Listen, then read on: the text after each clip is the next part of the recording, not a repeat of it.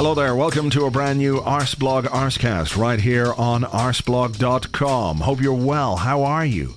It's been a while since we've spoken on, on a Friday anyway, because of the whole Christmas and New Year thing, you know, timing, dates. Nothing much I could do about the fact that Christmas Day was on a Friday, and nothing much I could do about the fact that New Year's Day was on a Friday, and there was very little chance of any arse casting happening. But James and I have been here keeping you up to date, so you should be up to date. You should know all the stuff that's been going on from an Arsenal point of view. That's right, top of the table.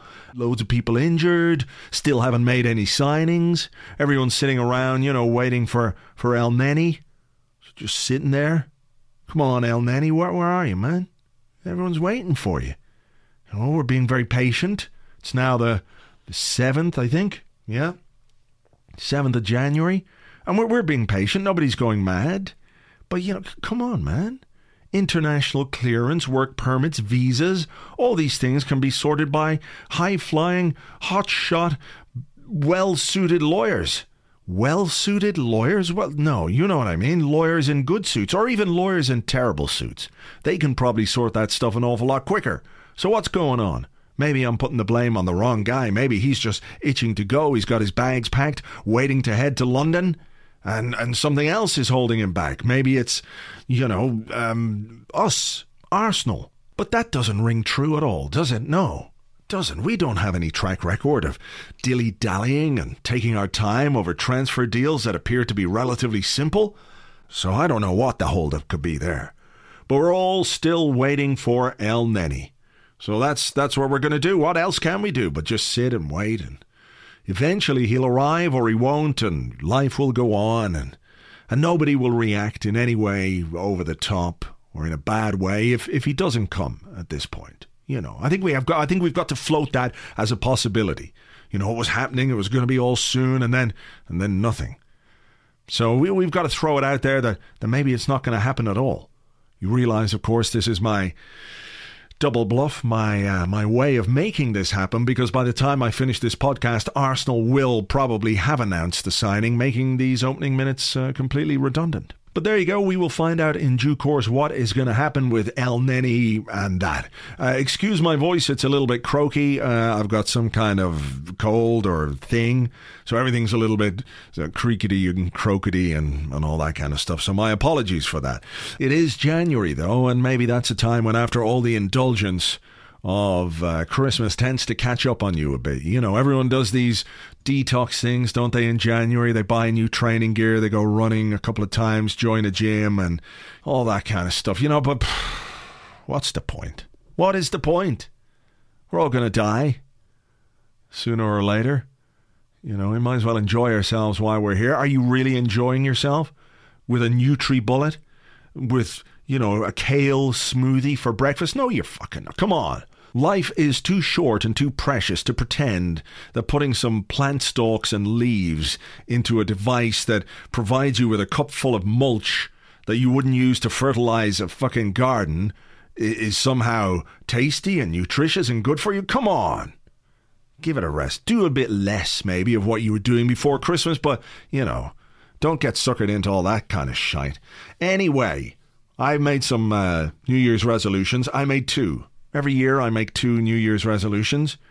And every year, one of those resolutions is never to make any more resolutions. However, this year I've got two two resolutions that I'm going to share with you now.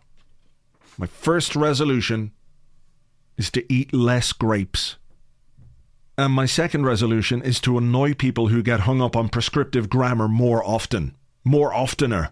Yeah, I think I'm doing quite well so far. These are up there with my uh, most successful resolutions ever, I have to say. Yeah. So far, so good for 2016. That's all I can tell you. So, look, today, because we're heading into an FA Cup weekend, it's been pretty quiet. You know, we beat Newcastle in our last game and we're top of the table and that. And we already discussed all that on the uh, on the Arsecast Extra on Monday. Uh, it's it's kind of quiet. So, um, I thought what I would do is a bit later on, we'll look at all the bits and pieces of team news and what have you ahead of that Sunderland game and what we might do. But you might remember on the very first Arsecast of the season, I sat down in studio with Ken Early, football writer and part of the Second Captains podcast crew, which I'm sure many of you listen to on a regular basis. And we talked about the season that lay ahead. What did he think might happen? Who might be champions? And Ken was very positive about Arsenal's chances of, of winning the title. So, given that it is a relatively quiet week, not much has happened apart from, you know, us being top of the table and all that kind of stuff. I thought it might be interesting to uh, sit down with Ken again, have like a half term report. Let's look back at what happened in the first half of the season and let's look ahead to what might happen in the second half of the season, one that promises to be a very exciting one from an Arsenal point of view, given the position that we're in right now. So let's do that. Let's um, welcome back to the show Ken Early. Hi, Ken. How are you doing, Andrew? Nice tricks? Very, very uh, well. They're fine. Yeah, that's good. My tricks are okay. Thanks. Yeah. yeah. Happy New Year to you. And to you too. Um, how are you viewing uh, this uh, this season so far? Are you enjoying it? Yeah, I am. It's it's it's been a brilliant season. I mean, it's just kind of an all over the place, um, wacky races style. You know, stupid. just you know, I think when Arsenal lost four 0 uh, to Southampton, you're just like, oh, this is amazing. You know, this doesn't really get any better than this. Like, yeah and it is it is one of those seasons where pretty much everybody can lose to everybody, and uh, you know Chelsea lost to pretty much everybody, and mm. you know it, it, it is it's um, yeah yeah yeah well hey. that is amazing actually isn't it I mean they failed to beat David Moyes' Manchester United as well yeah uh, and uh, not beating Chelsea this season is a real well apart from the Community Shield I suppose but. Um, it's a real shame. Well, circumstances were a little, little bit weird in that game, you know. Yeah. But yeah, maybe that uh, speaks to a psychological issue that certain teams have with certain managers. Like yeah. Mourinho never beat Alan Pardew, for example. So did, did, he never actually manage to beat him? No, Pardew? I don't think so. I find that amazing. Yeah. Uh, even when Pardew was with West Ham back in the day? I don't know. But that was the thing. He'd That's, never beaten a Pardew side. That was what they were saying. Yeah. Um, yeah. Well, you know, Pardew's a pretty good manager. I think everybody is now agreed. Yeah, apart from Newcastle fans. Yeah, I know, but I mean, they were wrong. they, they were really wrong. So, yeah, maybe the wrong manager for Newcastle. Yeah, maybe so. Maybe so. So, what, what, what, what's your take on this season so far? Because it has been unusual in the sense that a team like Leicester were top for uh, for a long time and I've just maybe started to, to slip away a bit. And yeah. people have said that, well, this is because of declining standards, that the, the, the big teams aren't as good as they were. But is it a case maybe that there's a, an equalization of talent and uh, ability throughout the league? Yeah, there definitely is. Uh, I mean, this was kind of, I remember thinking this on the first day of the season when Swansea played Chelsea and played them off the park and only ended up uh, drawing 2 2, I think, in the end. Chelsea kind of luckily got away with it. And Swansea's team, you suddenly noticed, was full of really good players. You know, Andre Ayew scored a goal that you think, what is a guy like this doing playing for Swansea? You know, he just come from Marseille. Um, it's obviously unthinkable that anybody would have done that just a, a couple of years ago. Mm. The same thing with Dimitri Payet uh, going to West Ham, you know, Cabaye going to PSG or a, to Crystal Palace to from Crystal PSG. Palace. You know, it's th- these are kind of insane moves that, that could not have happened. So suddenly you've got uh, these uh, teams, which are the usual Karen fodder teams, are full of you know they have teeth, and uh, I mean Swansea. It turns out having a horrific season.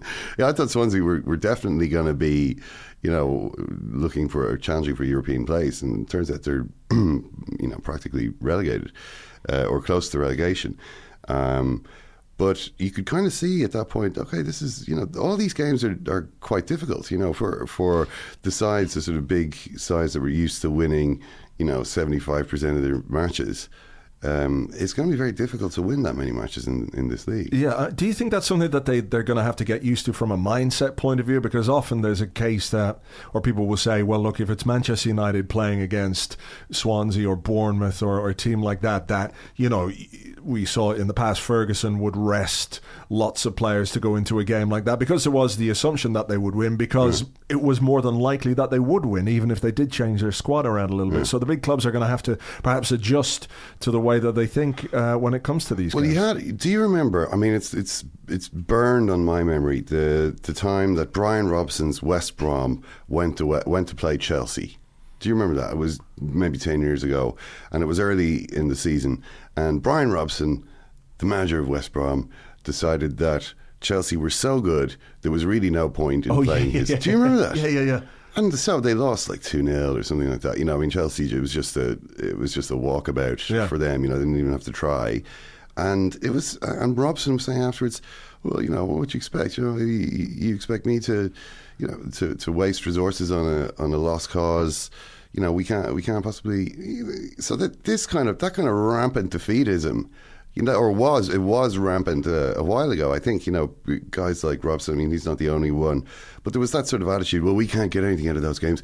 We're in a we're in a mini league. You know, Steve Bruce was another manager who, who's always talking about the mini league. yeah, know? yeah, yeah, yeah. As though like your games against the you know Man United don't count, uh, and it's all about what happens when you play against Sunderland, and uh, and that's just so depressing. You know, when when people have that attitude, then there there are going to be no contests. You know, I mean, so in I think that's that attitude has sort of disappeared now. Yeah, I mean, so you've got all of these. Everyone's saying, well, every each game is three points, and maybe we can do it. Yeah. Um, I mean, what's it's it's sort of interesting what's happening now when you look at the kind of football that's being played in the Premier League. How um, how it's it's really kind of okay. So you know the way over the last few years, Barcelona are kind of meant to have reinvented what we think about the game. Sure. Um, you don't have to be, uh, you know, a super athlete. I'm not saying that you know Andres Iniesta isn't a super athlete in some ways, but it's not about um, it's not about strength, power, speed. It's about uh, teamwork and technical ability and all that sort of stuff. Yeah.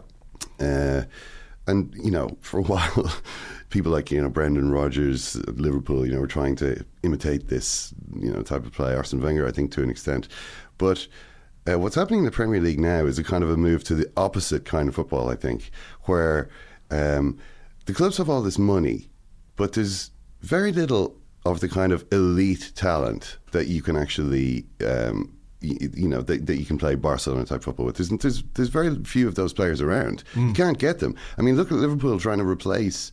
You know, they had Suarez, they had Sterling, and look at the way they've turned all that money into nothing. You know, they're they're just trying to find trying to. It's it's really difficult to find the the talent. Yeah. You know, it's there's more money than there is talent. What there is plenty of is athletic ability and sports science and uh, nutritionists uh, and and people who are who are prepared to really work hard. Yeah, and I think you know in, increasingly the the teams are all packed full of you know super athletes. I mean, the game is being played at a phenomenal speed now. It's ridiculous. I mean, this is so Leicester are kind of the best example of of the way that of the way that it's gone. I mean, a team that's all about counter-attacking speed. They they're not interested in the ball most mm. of the mm. time. You know, the more passes Leicester have in a move, the less likely they are to score. Uh, they ju- they just want to get the ball forward as quickly as possible, have a shot, and you know, so it's kind of so the Premier League is kind of moving to the opposite extreme. I think of football. It's like the rollerball type of football. everyone thought. Remember, everyone thought this was what this is how the game was going to go about ten or eleven years ago, uh, when say Chelsea bought Michael Essien, and there was a, there was a bunch of articles written at that time. Essien is the player of the future, you know if you want to see the football of the future, imagine Michael Essien's face, uh, boot stamping down on a human knee, you know, forever. This was the this was the idea of what, and and in fact, what happened was Barcelona won the Champions League loads of times with these little yeah. dribbly, passy guys. And everyone thought, oh man, so that's how you do it. Isn't there sort of also a change in the sense that, that the football is a bit more attacking, that the teams that have had success are teams particularly if you look at Leicester, if you look at Watford, even if you look at somebody like Bournemouth, who who haven't come up and, and maybe managers like Sam Allardyce ten years ago had this success and made Bolton into a top ten team by being obdurate and defensive and big and strong and scoring goals from from set pieces. But mm. now what we're seeing are teams actually willing to attack, even if they are doing it on a, on a counter-attacking basis. Well, the difference between, say, Bolton, Sam Allardyce's Bolton back in the day, and all of those kinds of th- those Premier League teams that used to, uh, you know, get to a certain point. You know, Su- Sunderland had a had a couple of decent seasons. You know, never one after the other.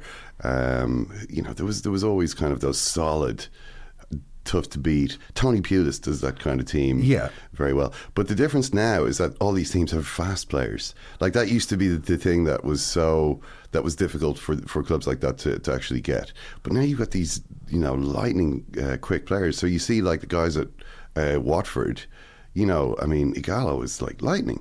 Bolasie uh, at Crystal Palace is ridiculous. You Yeah. know, um, you've got so so that kind of it's it's you know I mean if you remember if you think back to to the Bolton this big Sam Bolton I mean they were a decent team you know they had like Kocha and you know Kevin Nolan Ivan Campo. yeah but you know if they were in if they were in their own half you know there was very little chance they were going to be up you know in your penalty area three seconds later slamming the ball into the net that just that just never happened I mean it could, it could they couldn't do it Kevin Davies couldn't do that. Whereas now the, the, the Premier League is full of teams who can do that. Um, I mean, I don't know. The, the managers might, might be making some difference as well. I mean, um, Hugh Laurie at uh, at Watford, you know, is doing, is doing an amazing job. But you know, and there is this kind of flow of expertise. Maybe that. Uh, I mean, you look at the, the managers in the Premier League are now the real superstars. You know. Uh, and it's and it's increasingly attracting all the superstars of management. So people who have gone and made their reputation elsewhere in you know sporting leagues, then go to the Premier League where they are making five times as much money as they ever thought they could make. Sure. you know it's kind of becoming like this, uh, you know, all star cast of of managers. Where, but I don't know. I kind of I kind of wonder if maybe the the best managers are actually doing their work elsewhere, and once they actually once they sort of become famous, then the Premier, Premier League says, "Oh, you, you know, we'll have you." Like for instance, Jurgen Klopp is now at Liverpool. I'm not suggesting Jurgen Klopp is, is not still a, very good manager, but he did some great work. You know, six six years ago at Dortmund. You know, he was six or seven years ago. Um, and now this is like the prize for him. You know, he gets he gets this massive salary and the chance to I don't know manage an English club. He, he's said he always wanted to do it. But like Dortmund have like Thomas Tuchel now. Maybe Thomas Tuchel is like the guy who. Maybe He's he's, actually the guy guy. you want managing your team now. You Yeah. know what I mean? Maybe, uh, and there's kind of a few examples of that. But because the Premier League is so rich, it's like only a star manager will will suffice now. You can't take, you can't bring in a guy like Thomas Tuchel. You risk the Christian Gross situation. You know, it's like who is this guy? Yeah. You know what Arsenal did in 1996. It's difficult to imagine any. It's, it's impossible to imagine Arsenal doing that now. Yeah. It's like look at Man United now. It's it's like if they don't have Van Gaal, who who do they get? It's like there's a short list of about three. You know, it's like Mourinho, Guardiola, Ancelotti. Like nobody else is famous enough. No, like Giggs.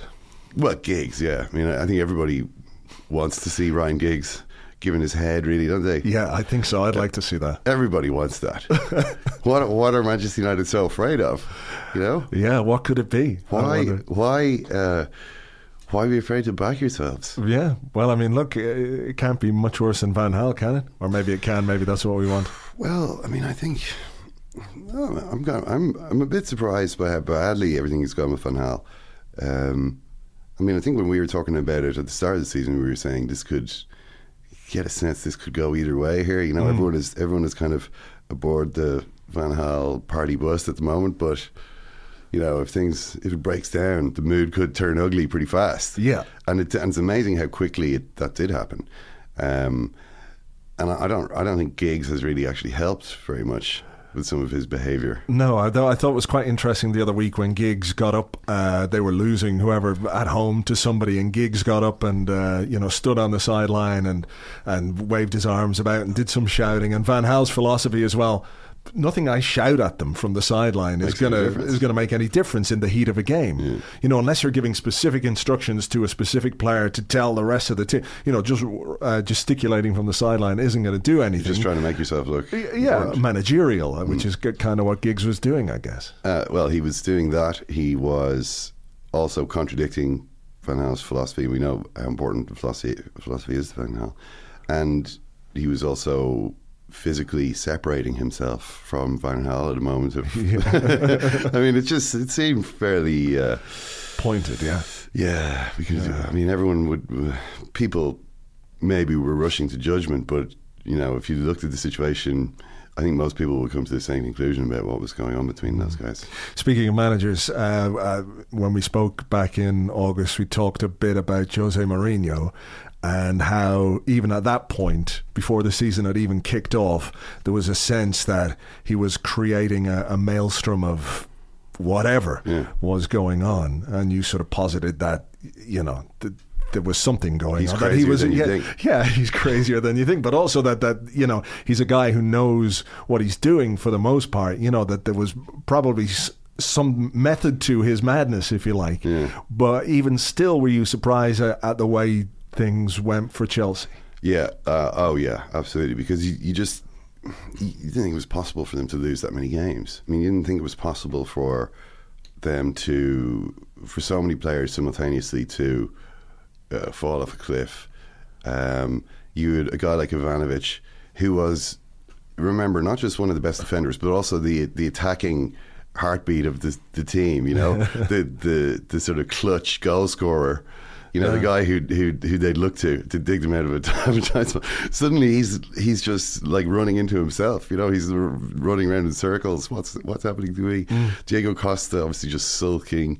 Fabregas uh, just ut- utterly pathetic. You know, completely pathetic performances from him. Uh, so many times just trundling around after a guy who had turned him in midfield. I mean, you've seen, we've all seen it happen to Fabregas so many times this season. Um, you know, and you're thinking, how, how is this? How is it possible for them all to? And Hazard, of course, hasn't scored since like last season, or you know, hasn't scored in the league. I think since May. Right. So it's it's insane. Uh, so you couldn't have, you just couldn't have foreseen that happening.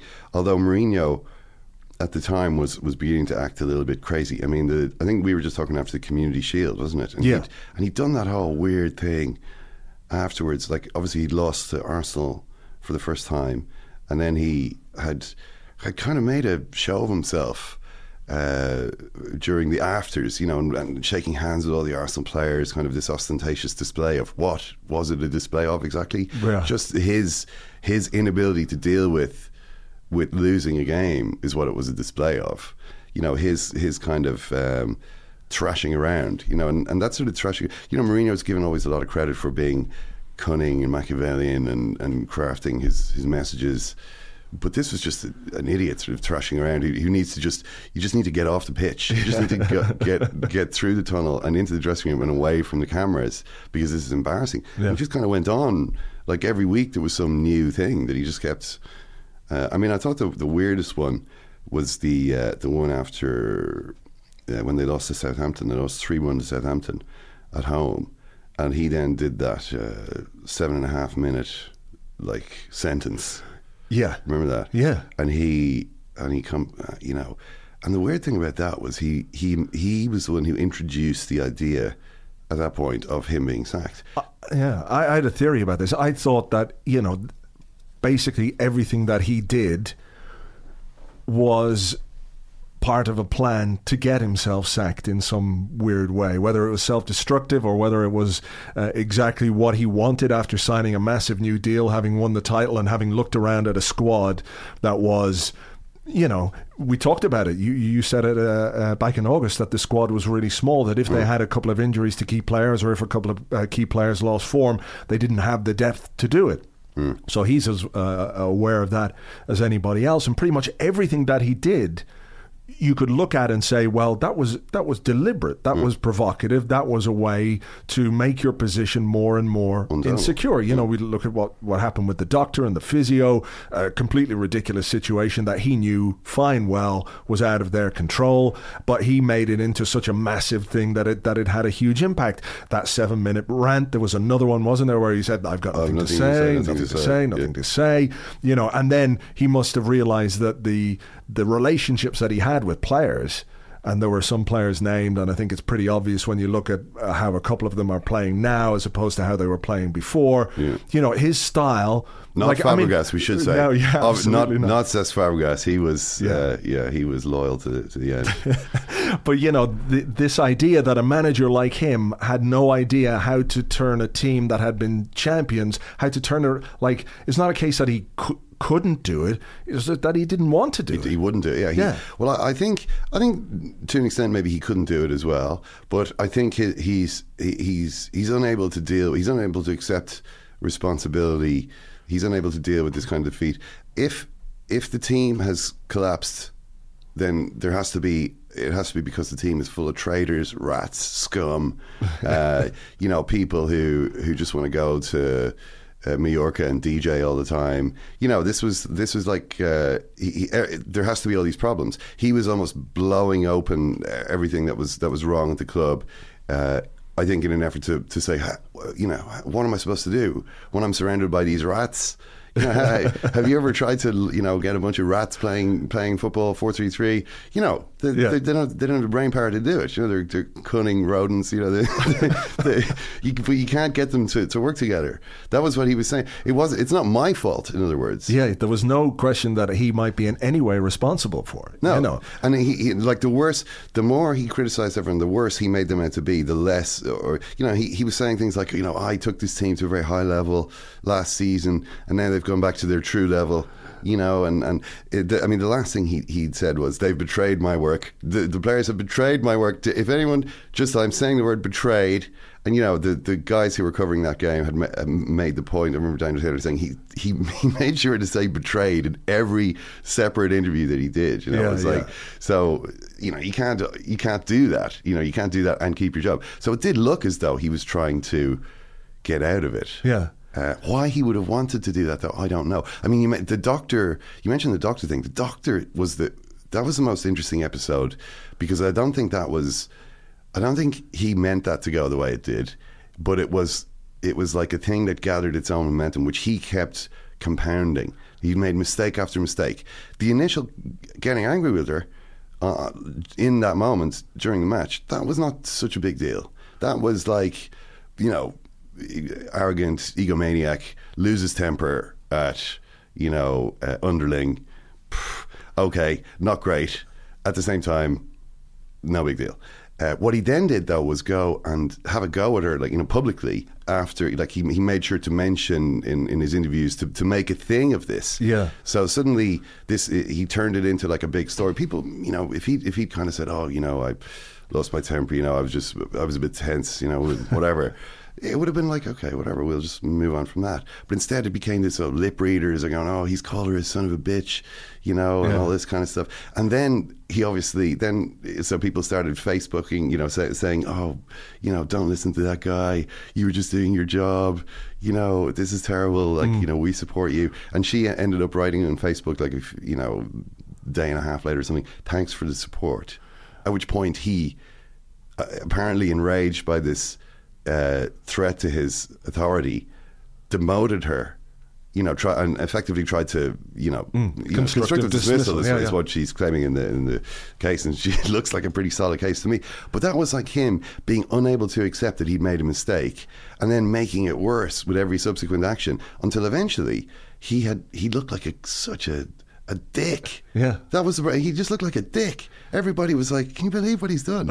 all, and all his, I mean, everybody outside the club obviously was like, "This- "Well, I mean, I don't know what he thinks he's doing here." But imagine the players all looking at him, going, "You're actually just a dick." we thought we thought you were, you you know, You're some of us at least thought you were great, but this is just. Yeah, yeah, yeah. what are you doing? This is pathetic. Yeah. And, and and he's suddenly shrinking, shrinking, Yeah. shrinking in their eyes. It's like those built-up heels have have disappeared, and he's kind of down Sure. to smaller, getting smaller and smaller in their eyes, and suddenly they just can't quite get that that crucial. Dig up, Jose. Yeah. Dig up.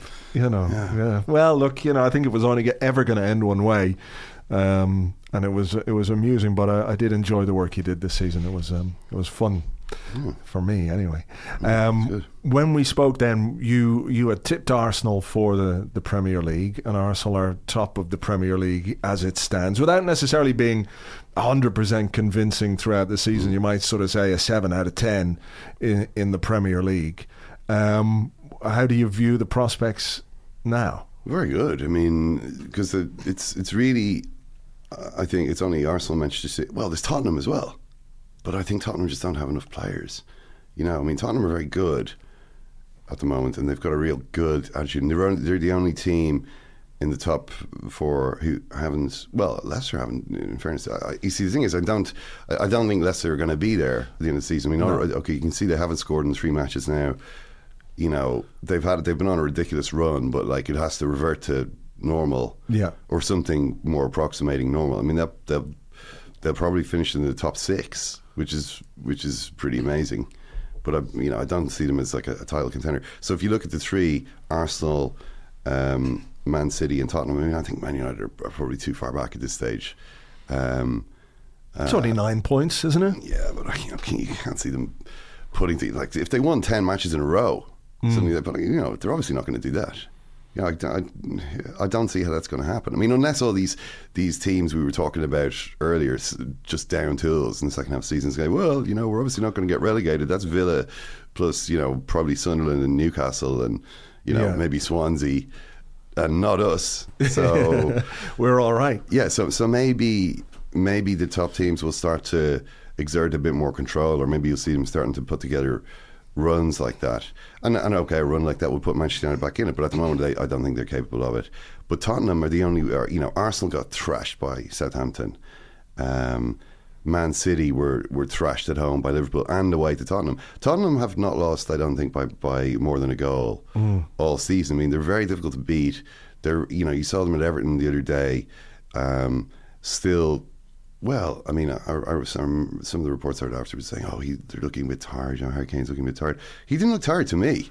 You know, he looked. Uh, I thought it's still kind of strong, and energetic. So it's a very high energy game they play, though, isn't yeah. it? So maybe in the second half of the season they might find physically it's it's difficult to keep that up for, for ninety minutes week in week out. And uh, yeah, and they need the same guy. Like they need Harry Kane to be there every week. Mm. You know, like they they they don't have anyone else who can do what he does.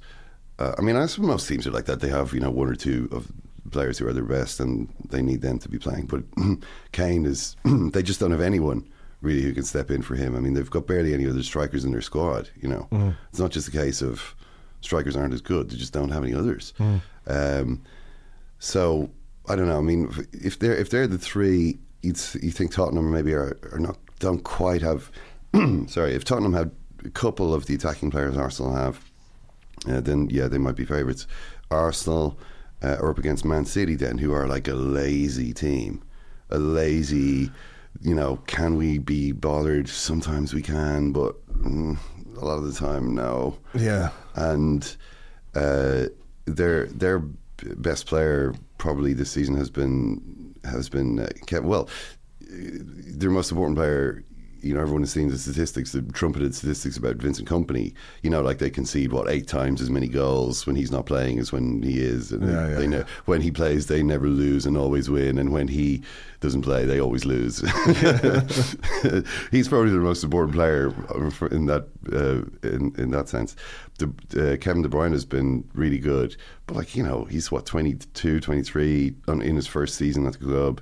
You know it's kind of ridiculous that he's their best player. Yeah. You know? What, what do you think about the, the managerial situation there? And can that play a part in the second half of the season? Because pretty much everybody knows Pellegrini is gone. I won't say he's a dead man walking. I mean, that's that's a little over the top. But like we a know rich man walking. A rich, a rich dead man. A rich, yeah. somewhat disinterested, yeah. elegant man walking. Uh, walking. You know, we know Guardiola's going to go there next season.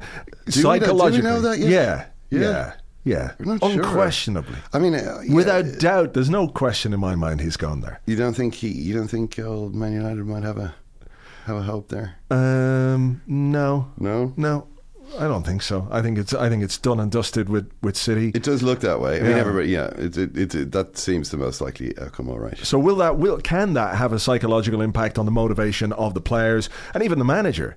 I mean, I think the manager, as a professional, will want to do the best job possible and send Yeah. his team out and like walk away. If he walks away as a, a, cha- a Premier League winner, then you know he Yeah. can feel quite good about himself and say, "I won the league and still got like uh, Del Bosque getting sacked from uh, Real Madrid after winning the Champions League." You know that kind of a thing. You walk away with your reputation fully intact. But from a player's point of view, could it make a difference? Well, I mean, the players have to know that they're also Guardiola's watching what they're doing. You know, whether whether he likes what he's seeing, they don't know yet. They don't presumably have the opportunity to get any feedback from him. But I guess if he's looking at players who are, you know, not putting in any effort, players who are not even trying, then he might think to himself, "Do I need this guy?" I mean, there's a lot of players out there. Yeah. like you know, eh, most of them will want to play for me, and the club can buy them. So, do I really need this guy who doesn't try when he thinks, you know, what what's on the line? Only a Premier League title. Why should I try? You know, when when the stakes are so small that there's only the league title at stake. Why why why should I uh, give my best? You know, if that was if that was the attitude, but I, do- I do think it has to have an effect. You know, everyone knows this Pellegrini uh, regime is futureless, including Pellegrini. Every time you see that happening. Well, there's I say every time, but then you've got the Jupp exception, you know, the Bayern Munich Yeah. exception, where he was replaced by Guardiola in the same sort of circumstances, and they win everything. Um, that was a yeah. I mean, usually what happens is, you know, what happened with Ferguson. I think what hap- the same thing happened with Eriksson. At Lazio, I remember when he was Yeah. he was the manager of Lazio and agreed to take over England, and then had to leave Lazio a little while afterwards. I think I think that's what happened. I'm not 100 percent sure on that actually. Maybe they, he became a bit of a lame duck. No, I'm wrong about that. Actually, that was Okay. earlier in the season. All right. forget everything I just said. All right. Uh, a manager who is who everyone knows isn't going to be there for much longer is like, uh, I don't know. But may, maybe the fact that they're that they, they already their new manager has in a sense already been appointed means is an, is a counterbalancing motivation. One way or the other, they just don't seem to turn up for every game. You know, they they um, and and Aguero can't play all the time. You know, he's he's uh, an amazing player who's like playing seventy minutes. Yeah. Sometimes going off with a hamstring injury a lot. Uh, Cold weather doesn't suit him, I don't think. I just don't think that. I mean, the, just this kind of football doesn't suit him. You know, he's Yeah. not, it's, the, you, you some of these players are being, uh, uh, you know, I mean, who? There was a couple of examples of them playing the other night for Liverpool against Stoke. Guys like Adam Lallana and Joe Allen, Mm. and you think, obviously, you know, you know, uh, say if Liverpool want to improve the team, these are guys they might want to look at replacing in the team. But who would take those players? You know, they, it's like they're they're they're getting paid quite a lot, Yeah. and they're kind of unsuitable for this type of football that the Premier League is turning into. You know, they're kind of physically not really the kind of super uh, specimens that Premier League teams increasingly want. You know, Yeah. um, and you, Sergio Aguero. I mean, Sergio Aguero is is an extraordinary athlete in his way. You know, he's kind of, he's got the short, stocky, low center of gravity. But like in terms of playing all these games, you got to play, being kicked around, having to run up and down as much as you do in the Premier League. It really doesn't suit him. You know, he he would be he needs a more uh, sedate, let's say, where he can play in bursts a little bit more rather Yeah. than just Sure. this draining slog that Yeah, the. Premier League is. So, is there something to be said for an Arsenal team that sits top of the league without, uh, you know, a, a lot of players this season? The Arsenal injury issue has been one that's gone on for a long time. But Jack Wilshere hasn't played all season. Welbeck hasn't played all season. Rosicky hasn't played all season. Alexis is out injured. Uh, Oxlade Chamberlain, Ramsey, Walcott, they've all been out injured. Arteta's out injured. Coquelin's injured. Cazorla's injured. And this is a team that's What still top Raymond? of the What table. does Raymond Verheijen have to say about it? Someone said, you see that this morning?" That he did a tweet about you know Liverpool's injuries. Oh, yeah, yeah. I saw somebody tweeting that he just does hundreds of those tweets about you know. Uh, He just like puts them people- away. and just deletes the ones that don't come true. yeah, I mean, I don't know. He, it, he's with that Arsenal situation. He, he, it's it's time that he stepped up and wrote to the European Court of Human Rights about this because this is a scandal. And is he just going to stand idly by, just tweeting about this, or is he going to do something? Is he going to do Where something is his sense of hamstrings? responsibility to these players? Yeah. He's got to he's got to get out there and, and act. You know, they have had injuries. I mean, it's it's amazing how well they've coped with them. They've coped with them because uh, like Mesut Ozil has suddenly just hit another level. You know that nobody thought he was going to hit. I mean, this is like this time last year, everyone was like, "Oh, so what? What is he doing here? This guy's a fraud." You know, that, that was literally maybe maybe not quite at this stage last year. Maybe last autumn 2014. You know, people were looking at it going. This guy's Yeah, Arsenal- just- congratulations to Arsenal buying the worst worst footballer in Germany. You know how much did he cost again? You know what a joke. This, Yeah, there were people saying, you know, the the, the famous one from uh, I think it was Neil Ashton from the Daily Mail saying that he was he was nicking a living. Yeah. you know, which of course is complete bullshit. You know, it's it's hyperbole, uh, hyperbole rather. Yeah. Um, you know, but yeah, look, he, he has really sparked into life this season, and uh, he's he's driven Arsenal. Um, pretty much in the absence of Alexis as well, when people said, "Oh, that that's going to be the guy." There's the individualist mm. who Arsenal need to win certain games, and I think that's true to an extent. But I think since he's since he's been out, Arsenal have won six out of seven. Yeah, I mean, it's a someone I can't remember who. You know, this is the problem when you're following football all the time. Is just you just hear like hundreds of people talking all the time, Yeah. giving sometimes interesting opinions. I can't even remember who was talking about Sanchez. oh, like Ozil plays much better without Sanchez. You know, that was something I heard. I thought, does he? Um, yeah, I don't know. Um, I think that Sanchez. I'd, I mean, if I had to pick just one of those players, I would pick Sanchez. Um, you know, to have in my team. I think that he's just got that uh, kind of competitiveness, which Ozil doesn't doesn't always show. You know, maybe it's just the way that Ozil looks and walks around. You know, It is to an extent, and the way that he runs, uh, you know, he does he does an awful lot more work than people think. You know, I think when people look at him and say, "Oh, look, there he is again to pick up the ball in space," uh, "Oh, look, there he is again to pick up," and they don't quite realize that he's got to do an awful lot of work to, get, get into that space. Yeah. Um, and he is quite languid and, and what have you, but. What he's doing at the moment, just I mean, his uh, he just ne- he doesn't need to take any extra touches at all. So it's unbelievable. You know, it's like he always knows what's going to happen. Uh, you know, as he's coming onto the ball, he touches it in exactly the way he needs to in order to pass it immediately, or he just passes it the first time. Um, there's no wasted fractions of a second uh, with the way that he's playing at the moment, and. Yeah, I mean, it's not as though it's just him. There's, I think most of them are playing pretty well. You know, they haven't really had any. Uh, goalkeepers obviously been very good. Yeah, made a big Um, difference. Yeah, and he, you know, the, when you've got a goal, I mean, Szczesny, you know, he used to throw a lot of balls in, like he really did. He was, he, you know, he was kind of. You said you, you felt, oh, Szczesny, you know, he gets the club and all. You know, he really loves playing for Arsenal. But like, if he could only stop throwing the ball into his own net, then, you know, Yeah, I think maybe you know I, I think there was a lot of potential there, but I don't think his head was right. But I also think, with the benefit of hindsight, that perhaps what made Szczesny so popular and, and maybe look so good was the fact that uh, he was following Almunia and Fabianski. You know, so I think that was kind a he- at least he was big. yeah, but he was also an upgrade. Mm. You know, he was a clear upgrade on those. But in the same way that Cech is a very clear upgrade on on Szczesny. Yeah, I mean, I think Szczesny could figure out how to be a goalkeeper. I wouldn't put it beyond him. you know, he, he could be a good, good goalkeeper at some mm. point. I mean, he has he has got a lot going going from as a, as a goalkeeper, just without the kind of understanding of what should I do. That's the only he can do. He's got all these options. He's kind of a big, springy guy. You know, he's good at like the sort of jumping around part of being a goalkeeper. He's just not good at the deciding what to actually do part, which is which is which is probably more important. Yeah. So, but you know, he could always he could always figure it out. Cech has always been good at both. I think. I mm. mean, maybe more so now at the at the understanding than the than the sort of now that he's in his mid thirties. You know, uh, than the actual jumping around. But he's yeah, he's been great. So, and you know, Bellerin is very good. Um, you know, I thought they'd miss Cazorla maybe a bit more than they have. Uh, Giroud is scoring a lot of goals. I mean, I don't like Giroud. You know, I don't. I don't.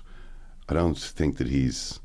I know a lot of. I know it's a sore subject with some Arsenal fans, but I don't really think that he's. Uh, you know, a top level striker. I don't think anybody thinks he's a top level striker, though. I think I think that there's a desire for Arsenal to have a top level striker, and I think Giroud gets criticised because he's, not. not, yeah. But I don't know that there are too many people who who say he's a top level striker who's not performing like a top level striker. Mm. I think you know he's he's a very very good striker, but definitely a level below the the elite. You yeah. know, there's no question about he's that. Scoring, he's at least you know if he's scoring goals. I mean, you know, you'd say. I mean, he, obviously performed in that game against Olympiacos when when they really needed it. Mm.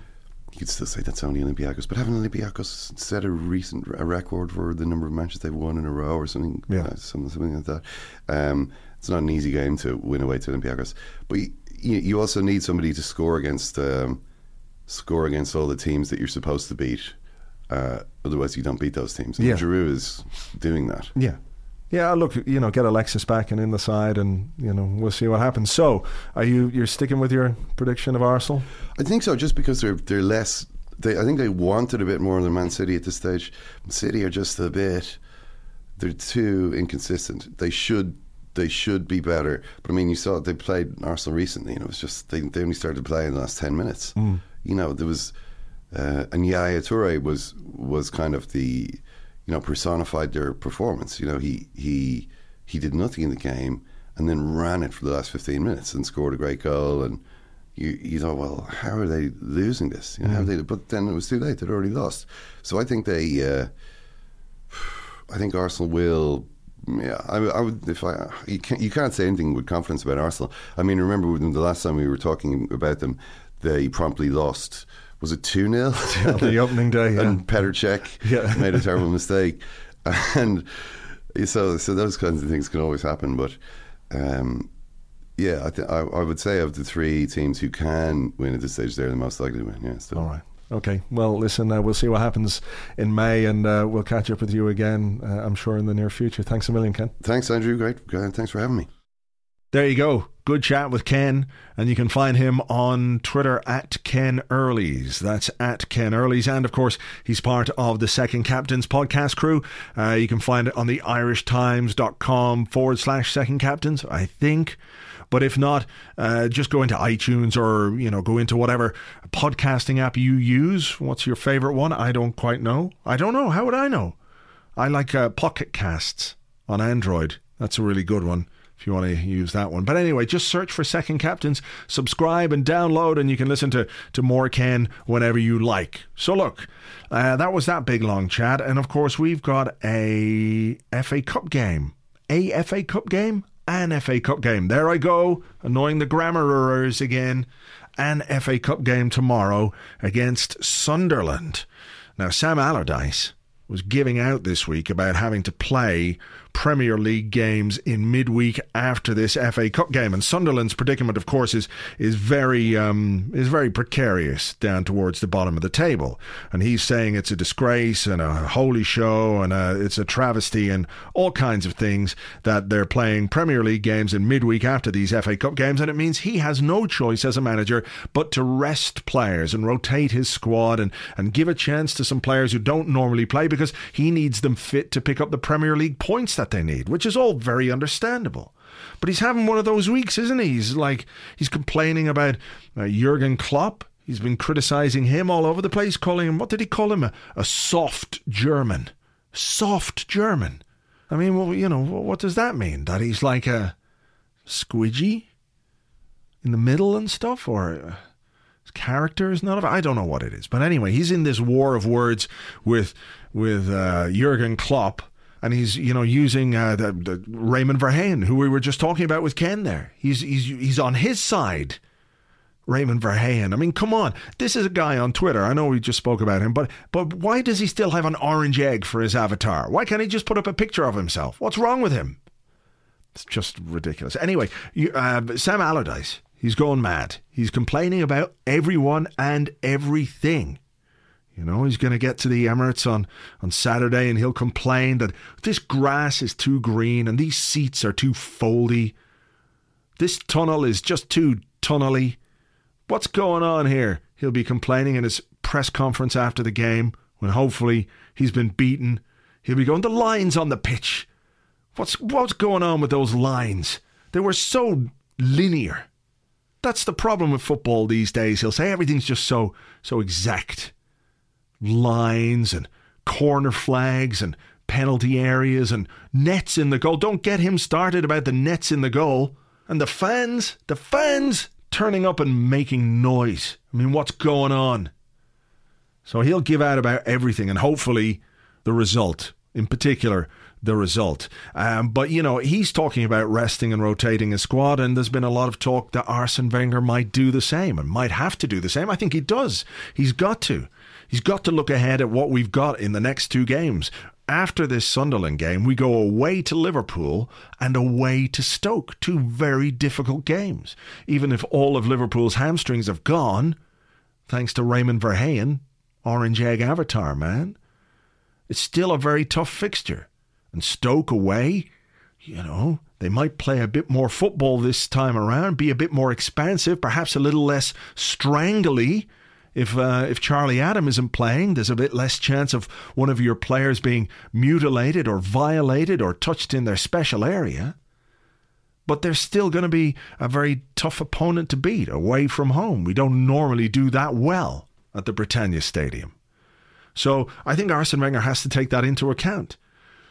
The difficulty, of course, is that with so many players still out injured, Alexis is still out. The manager revealing yesterday that Alexis won't be back in time for this particular game, which is understandable. I, it would have been too much of a risk, but maybe, you know, if he'd been right, we could have given him 20 minutes at the end. You know, he's not going to be ready. Arsene Wenger says it's a precaution and it'll take a few more days. He's not bad, but he's not ready. So we'll have to wait and see what that means uh, for the game against. Um, against Liverpool at Anfield. Uh, we still know uh, Santi Cazorla, no Danny Welbeck, no Jack Wilshere, uh, no Thomas Rosicky, who's not far away now, apparently. And then you're looking at somebody like Mesut Ozil, you know, who's looked a bit tired, a little bit leggy in the last few games. Do we need to give him a rest? Yes, we do need to give him a rest, but then who plays in that position? How do we fill that particular gap? Do we go with all these youngsters? What what youngsters? We've got Iwobi on the bench and the Jeff on the bench. Sure, give him a run. But, you know, you run the risk, of course, of equalising things a bit too much in terms of the team. But I think where we are, and we said this in the Arsecast Extra on Monday, where we are in the league right now, you have to look at prioritising your fixtures to a certain extent. You want to win every game, you want to uh, build a momentum, but you have to be realistic that if we want to go for the Premier League title, like if we if we played Mesut Ozil and he like picked up an injury in this game, people would go bananas. They'd be complaining like Sam Allardyce, and rightly so. I think. I think you've got to rest him. So there'll be a good few changes, I think, and. Uh, We'll have to wait and see exactly who those are. But the, the other side of it is that we can't really rotate 11 players. We can't do that. So some of the players who have been playing all the games are going to have to play in this one too. So it's up to the manager to view who's going to be who's going to be fit, who's going to be readiest to do that. So uh, we'll see. We'll see what kind of a team selection we get. I'm sort of uh, hopeful that we go through. I like the FA Cup. We've had good times in the FA Cup. I don't think it's that much of a distraction if we go through um, uh, to another round. Perhaps it's a way when those games come around of giving time to recently returned players who've been out through injury. That's a fixture for them to, to get their teeth into and get some fitness in, at the very least, anyway. Uh, so we'll see. But hopefully we can uh, we can do the business against Sunderland uh, because simply uh, I want us to win all the games we play in. And that's it. And I want Sam Allardyce to complain about things and stuff and stuff and things. And I think that's an ambition that most of us would share, right? So, look, we're going to leave it there for this week because, um, well, time is marching ever onwards, and um, I've run out of things to say, essentially. There's the dog barking. But look, let's leave it there. I'll be here on Monday with James. We'll have an Arsecast extra looking back at what happened in the FA Cup against Sunderland, looking ahead to what's going to happen in the Premier League against Liverpool. Thank you very much, as always, for listening. It's much appreciated. I'll catch you on the Arsecast regular next Friday. I'll be here Monday with James. Until then, take it easy. Cheers. Bye bye.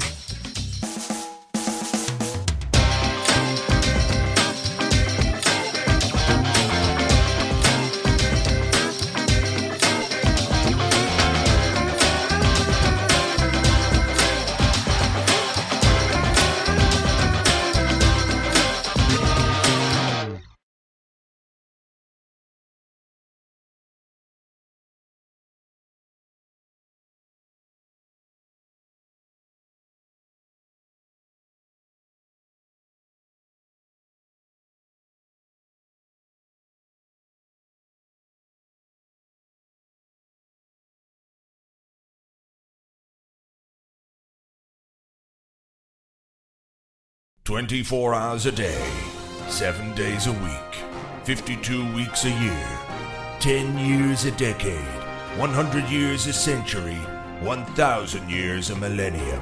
This is Spy News on the hour, every hour. It's three o'clock. The top story this hour Petr Cech continues to astound the world of football. After his incredible exploits the other day when the Arsenal goalkeeper travelled from one point of London to another by train, he's been spotted out and about again with reports that he went to the supermarket to do some shopping.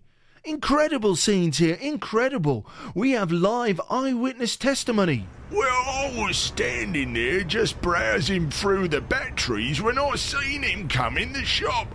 I couldn't help but follow him around. He bought bread and milk and butter and cheese. So I thought to myself, he's going to be having a toasty cheese sandwich for his dinner. Remarkable.